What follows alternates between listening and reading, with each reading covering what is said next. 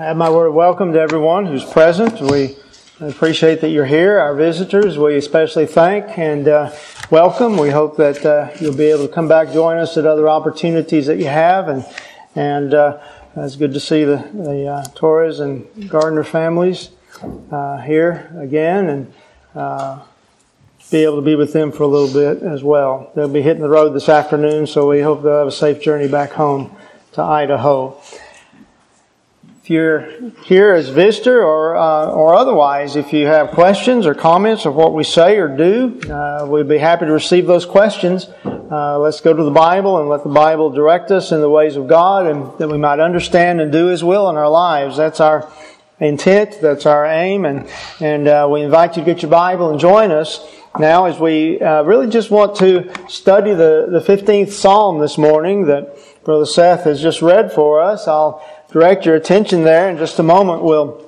we'll uh, have have some comments from that. Um, but in, in introducing our thinking and the title of the lesson, the character of the person who dwells with the Lord, um, is is uh, I, I, just was impressed over this past week with what we all know, and I, unfortunately, it seems like sometimes we maybe probably take it for granted that uh, politicians regularly lie. It seems like.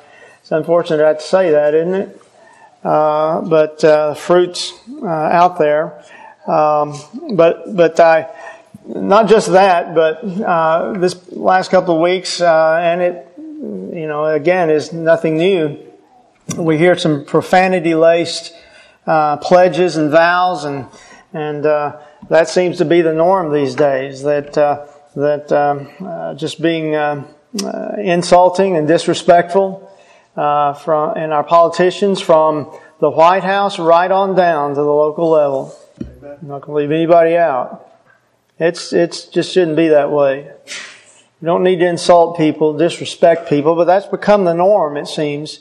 I, I suppose it's always been the norm in the world. I mean that, that you know, um, and it has been. The Bible's pretty clear about that. That you know, the, the world uh, is always disrespectful of one another. It, it has wrong values, wrong aims, uh, wrong morals, and um, and that's just one of the areas it, it's reflected is when we see the the insulting, disrespectful, profane, uh, uh lying, uh, um, discrediting uh, that goes on. I, uh, I also heard or saw the headline in the news this past week that I guess one of the actors um, got an award at the at an award ceremony, and he, he credited Satan for inspiring his performance, his uh, his performance of former Vice President Dick Cheney. So that was Christian Bale, if for those of you who know such things. So, so you know, uh, he, oh, you know that uh, I think it was Mike, talked to us some about the Church of Satan um, Wednesday night. Some of those those uh, things going on. I, it was a footnote to that was I read the comment that the Church of Satan, in response to to Bale's credit, said, "quote Hail, hail, hail Christian." He's talking about Christian Bale. Hail Christian, hail Satan. And so so the, the idea of Satan's involvement and Satan's influence and Satan's um, impact upon the world uh, is not lost on people who believe the Bible. Uh, it's not lost on Christians because we know our adversary is active. He is uh, earnest in his attempt to destroy souls, our souls, and those of everyone around us. And uh, he can do that through uh, the lack of love for neighbor, which all these things demonstrate. Uh, then uh, that's just fine with him. Uh, on the other hand, the Lord Jesus tells us that we must continue to be salt in a, in a putrid world. We must continue to be light in this dark domain here in the flesh. You're the salt of the earth. You're the light of the world. Don't let your salt lose its saltiness, its influence, its impact.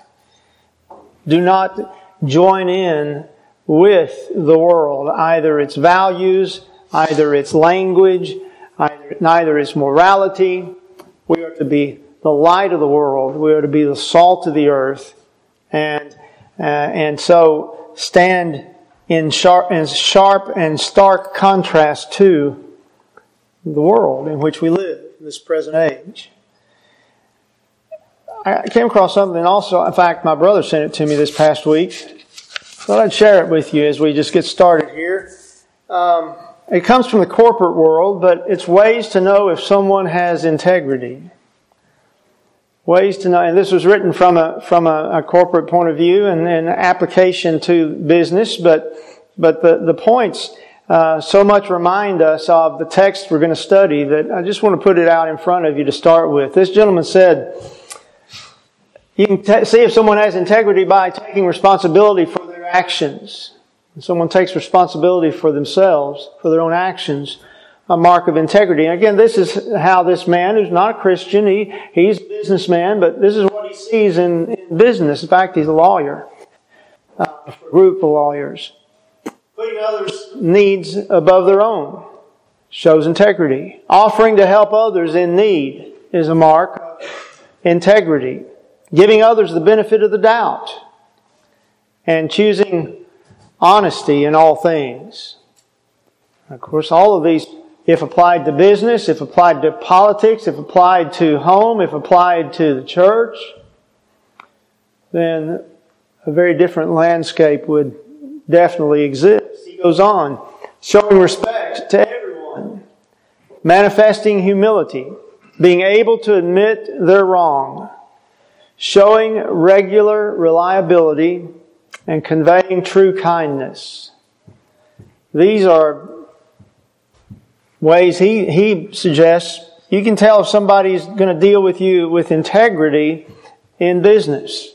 Well, those elements are interspersed throughout the scriptures and we commit ourselves to being people of integrity and upright character because you see, God gives us this definition. And God explains it to us throughout His Word. And Psalm 15, He sets this definition before us of a righteous person. The upright person whose character is honesty, its integrity, its holiness, uh, its fairness, its justice. Uh, let's let's note that uh, as that that it's a simple passage. There's nothing difficult to understand in it at all. The psalmist David first asks the question, Lord, who will abide? Who may abide in your tabernacle? Who has the right to be with you where you dwell? Who may dwell in your holy hill? Uh, the implication is not everybody does and not everybody will. Who has that capability? Who, who is it that is allowed to come into your presence? Now, we understand the world's not concerned about living in the presence of God and so demonstrates worldly values and moralities and, of sin and, and, and, and evil. On the other hand, Jesus Christ calls us out of that. The gospel says, come out of that uh, and uh, and stand in His light, stand in His truth and righteousness. So, uh, even in the Old Testament, even before the Christ came, God was concerned about His people having integrity. He's always expected that of His, of, of human beings. And so the question is answered by David in verses 2 through 5. He answers, first of all, by stating the answers in a positive way. Well, and then he, he states them negatively. In fact, he intersperses that. He, he flips in that, but we're going to look at the answers he gives positively and negatively. Just to, to, to note that in verse 2 and in verse 4, he answers this question in a positive uh, way. He said, in other words, the, the one who does this and does this and does this. And then he's going to answer it negatively in verses 3 and 5. The one who does not do this and does not do this and does not do this. You see, God's will is about both. God's will is about doing some things and not doing other things. And, and, uh, and it's to be noted and recognized that, that God has positive commandments, positive instructions He expects of us if we're going to dwell in His presence. That He has the right to reveal that, and He has. In His Son Jesus Christ, He has taught us uh, how to, to live uh, in the presence of God. And it's important to know if we're going to be in God's presence, that is, have fellowship with God, be blessed by Him spiritually and now and eternally, then there's some things we must not do. This is not an exhaustive list by any means, but it's representative and, and, uh, and in such, and in some cases general, in other cases specific, to give us an overview of the integrity God wants us to have, the character of righteousness that He wants us to have, that we want to commit ourselves to. He begins by saying in verse 2, it's the one who walks uprightly. Now, might I note that in all of these things, never is there any hint that by doing any of these things that we earn or merit the right to be in the presence of God. Tonight, Lord willing, we're going to study about grace. Uh, do, and, and, and um, if not for the grace of God, we would all be lost in our sins. But the Bible also says we have to have faith to stand in grace. And, and so immediately the psalmist David says, uh, and, and inspired by the Spirit of God, we're confident this is God's will in the matter. He says the person who walks uprightly will be in God's uh, holy habitation. This is the person who will dwell in fellowship and harmony with God. Psalms 26, uh, Psalm 26 in verse 3, uh, the psalmist David again wrote, For your loving kindness, there's God's mercy and grace, your loving kindness is before my eyes, and I have walked in your truth. Tonight we'll talk more about that because you see some of the distorted views of grace is that, is that it, walking in God's truth is not so critical as the grace of God. And, and people pit God's grace against God's truth and our faith in God. That He will show us grace when we walk in truth. More on that tonight.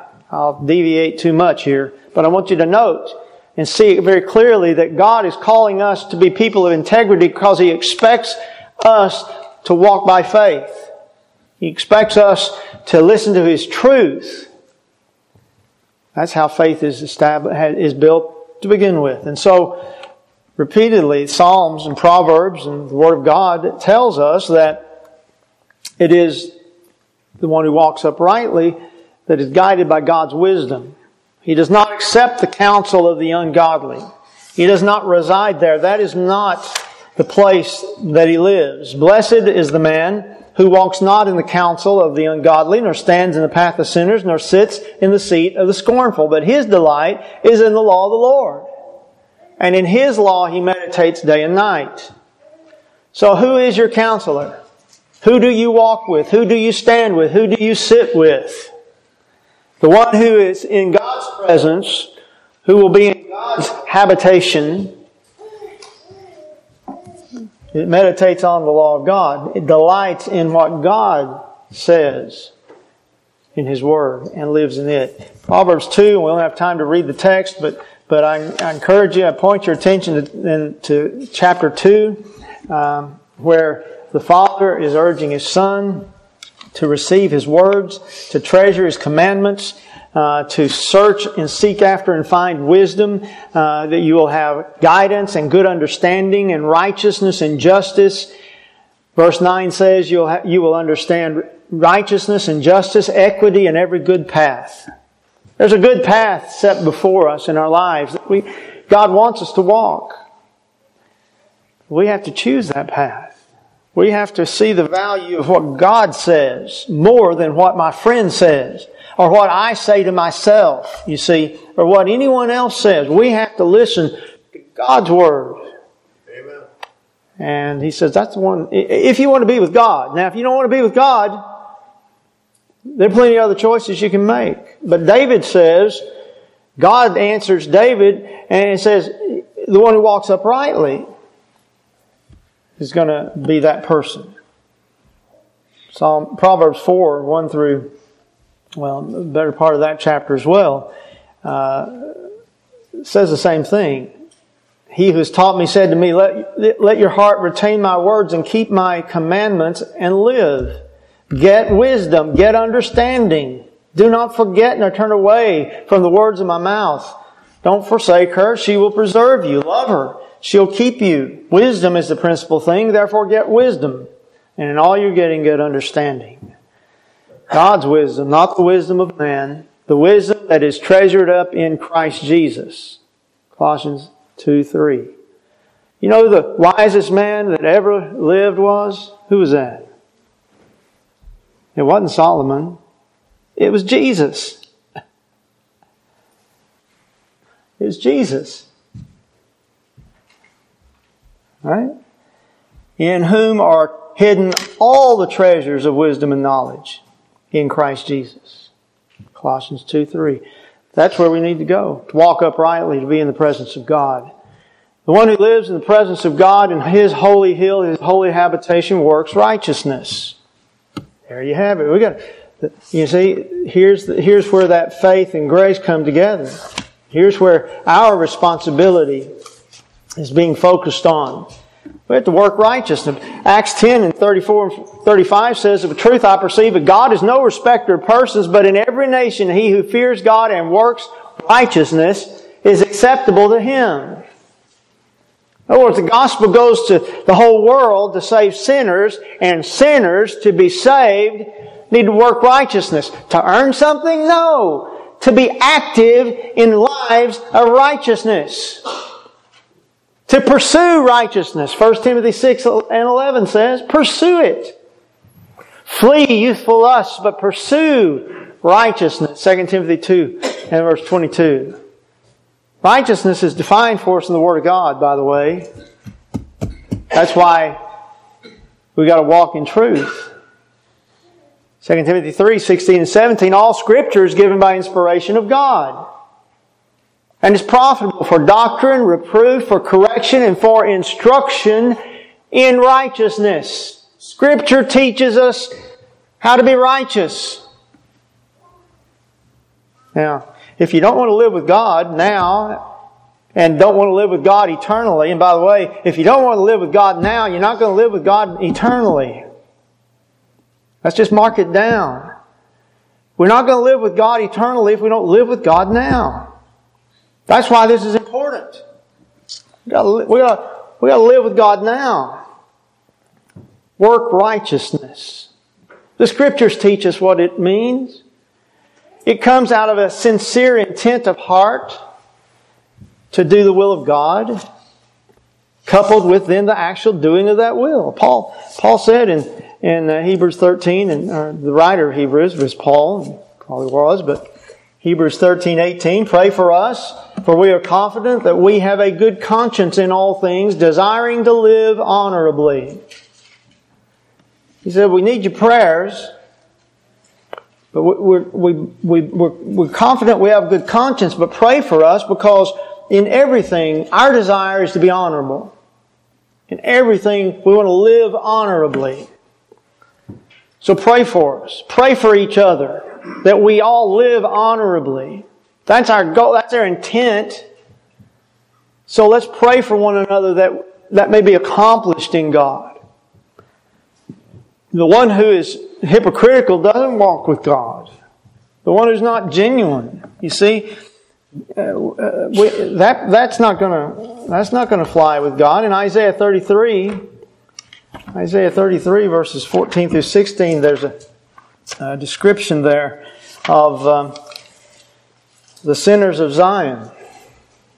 The sinners in Zion are afraid, fearful. Our fearfulness has seized the hypocrites. Who among us shall dwell with the devouring fire? Who among us shall dwell with everlasting burnings? Now, what he's going to say here is sounds a whole lot like Psalm 15. Who's going to be with Jehovah? the one who brings devouring fire against the sinners and the hypocrites? Well, he who walks righteously and speaks uprightly. Verse 15 says, He who despises the gain of oppressions, who gestures with his hands, refusing bribes. who stops his ears from hearing of bloodshed and shuts his eyes from seeing evil. He will dwell on high. His place of defense will be in the fortress of rocks. Bread will be given him. His water will be sure. This is the one who will be provided, who will be protected. God will take care of that person. That person will be with God. See, that's about working righteousness, walking uprightly, speaking uprightly. It's the simple things. It's the, it, it, it's about just taking God at His word and following it and committing ourselves to it and knowing that it's right and it's for our good and it'll help us. It'll benefit us. It'll strengthen us. When all the world around us is, is trying to tear us down and pull us apart, there is a refuge for the soul and it's Jesus Christ. And the hope that we have in Him as we walk, walk by faith, as we work righteousness. Look, he says, speaks, this person who's going to be with God speaks truth in his heart. And there's something to note about that. Truth is not just the best option at the moment to this person. I want you to see that. This person speaks truth in his heart. That's the character. It's, uh, the, it's a defining attribute of this person who dwells in God's tabernacle, in God's tent, in God's habitation. In, in Psalm 101, verses 6 and 7, go back there with me. 101st Psalm, verses 6 and 7. Look, it says, David again writes, he says, My eyes shall be on the faithful of the land, that they may dwell with me. Who, walk, who walks in a perfect way, he shall serve me. Of course, it's God speaking. He says, He who works deceit shall not dwell within my house. He who tells lies shall not continue in my presence. Okay, well, it's David, inspired by God, who's saying, I observe who's faithful in the land. He's king. He knows who's faithful. God knows who's faithful. Our king. He knows who who is walking uprightly. He says, the one who works deceit's not going to dwell in my house. David says, I'm not going to allow that because the character of, of truthfulness and honesty, of integrity, is going to be uh, that which I live and that which I advocate and that which I demand in in my house. Thoughts translate into character. Thoughts translate into character. Finally, brethren, whatever things are true, think on these things, along with other things, noble, just, and so on. Think on these things. What we think translates into who we are. To our, what our character is. So, speaking truth in a world that speaks lies, in a world that, you know, it, it, um, it's really sad that you have to deal with people expecting that, that there's a certain percentage that's going to be lying to you. And that, that we feel compelled at times to, to verify and check and double check to be sure when there's some, some, something that, that we need to, that we're going to be affected by one way or another, that truth or error, that truth or lie. But those are the realities of a world where people speak lies.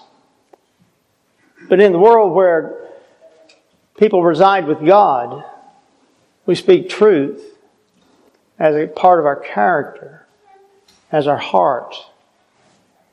He says, stated positively, this person who dwells with God despises sin and honors that which is reverent. Verse 4, he says, in whose eyes a vile person is despised, but he honors those who fear the Lord. Idea of, of, um, of this is seen in chapter 24, Psalm 24, verses 3 through 5. Who may ascend into the, into the hill of the Lord? And here's this common theme about being in God's presence, being where God resides, where God lives. Uh, he's in His kingdom today. Remember, Zion is, is Mount Zion is the church of the firstborn, Hebrews 12. So, so the applications here is one of God with His people, whether it was Israel or, or in principle now today uh, in Christ in His church. Who may ascend in the hill of the Lord and may stand in His holy place? He who has clean hands and a pure heart. James used this, ter- used this wording in James 4 and verse 8. He who has clean, clean hands and a pure heart, who has not lifted up his soul to an idol, nor sworn deceitfully he shall receive blessing from the Lord and righteousness from the God of his salvation. This is Jacob, the generation of those who seek him, who seek his face. God's people seek the face of God by despising sin, rejecting evil, and clinging to what is good. Romans 1.32 described people there uh, in the world then and in the world today who, it says, knowing the righteous judgment of God. We know that God, that, that, that, those who practice such things are worthy of death, not only do the same, but also approve of those who practice them.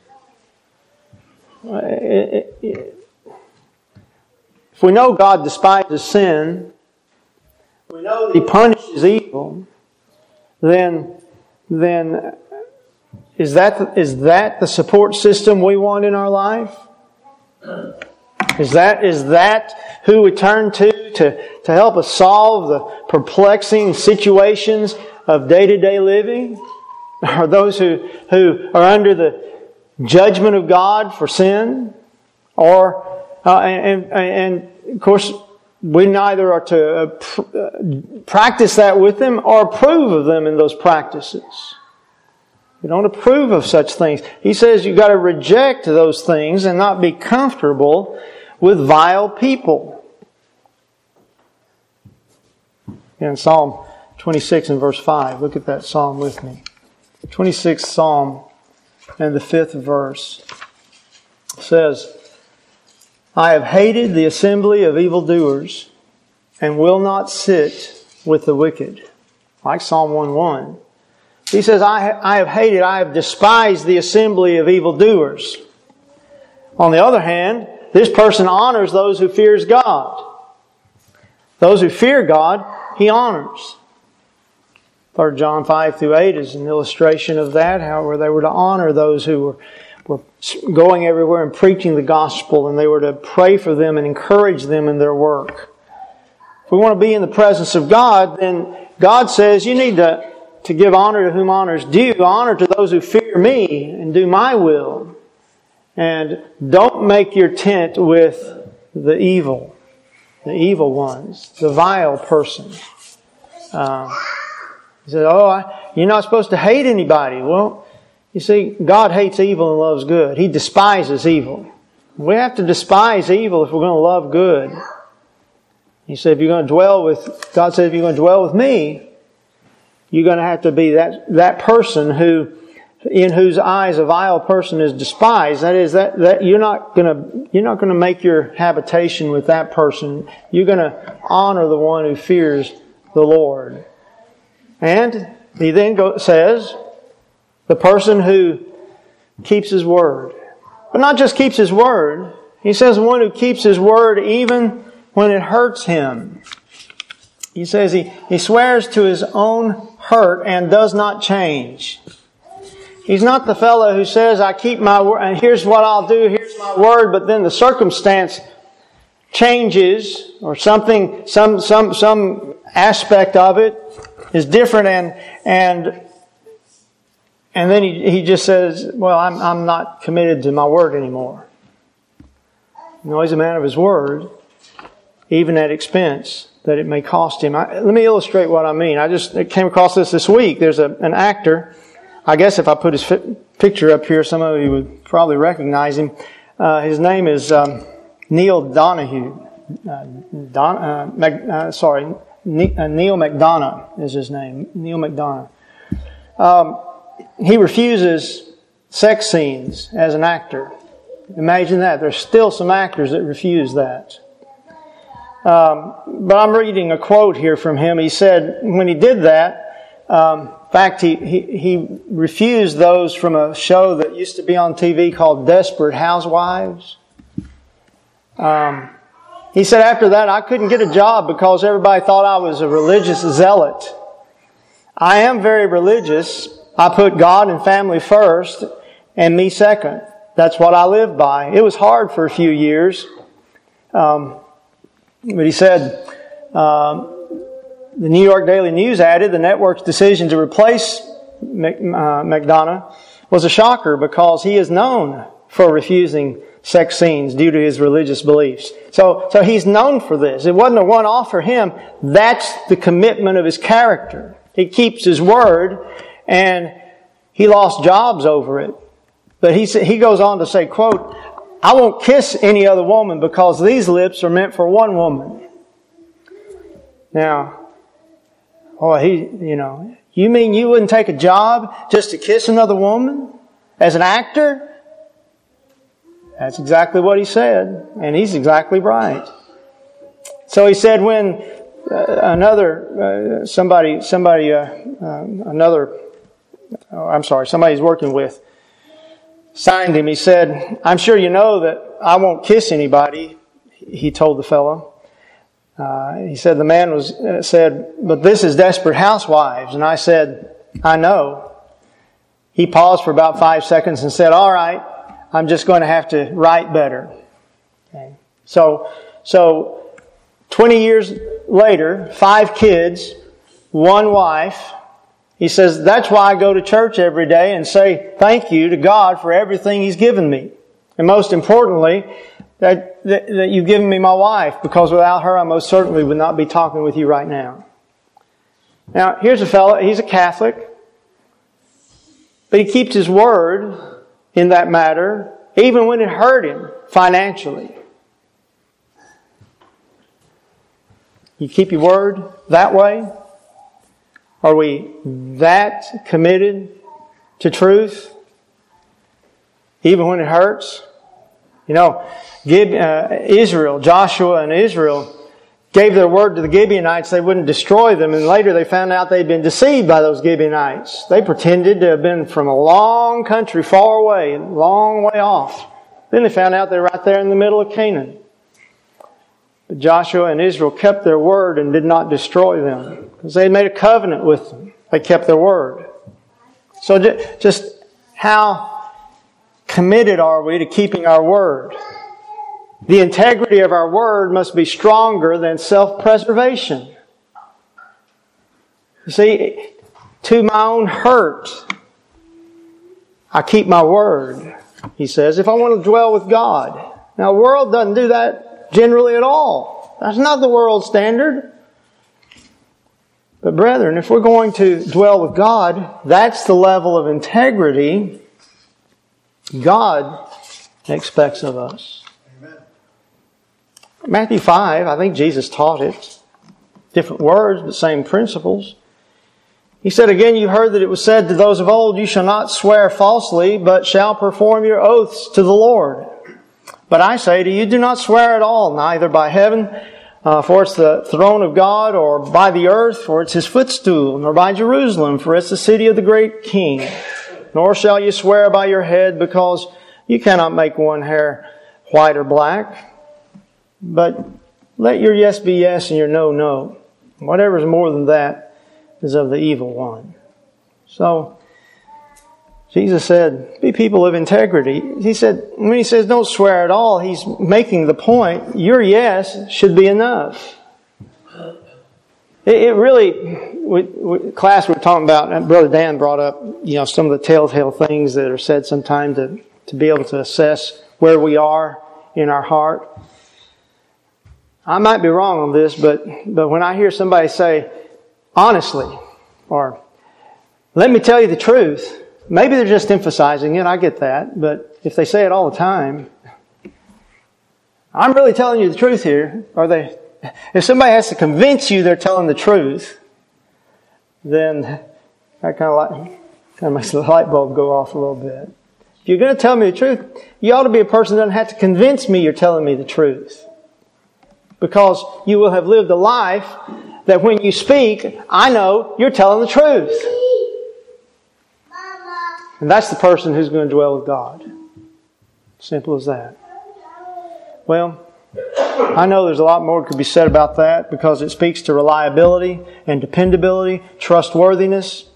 Those are the elements that, that God expects of us.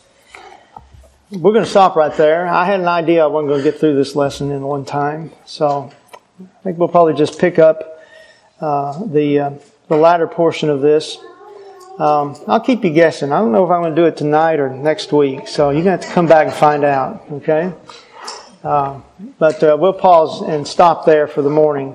I appreciate your good attention to the Word of God because, after all, it's it's not my words that carry any weight at all. It's the weight of God's Word and the, the truthfulness of it that compels us to examine our hearts and our lives, to extract through it and with it everything that is sin against God, to repent, to change our hearts, and to conform our lives to His will. And so, if God's Word has helped accomplish that and doing that for you, then we, we urge you to not cast it aside, not turn away from it, but let God's Word have its in its work within your hearts to produce faith that responds to the will of God, to repent of your sin against God, to confess that Jesus is the Son of God and be baptized into the death of Jesus Christ for the remission of your sins. Or as a Christian, to allow God's Word to, to root out and cut out the sin that separates you from God and, and, and to repent and confess it to the Lord for His forgiveness, for renewal, uh, that is only found in Him and His precious mercy and forgiveness of our sins. If we can help you obey the Lord and be saved, and be blessed in Him, won't you come while we stand and sing?